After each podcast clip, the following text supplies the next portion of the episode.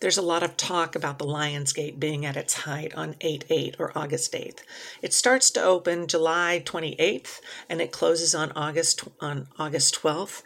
But this is a time when so many things are in alignment that the earth is just showered with an abundance of potential for creativity and growth.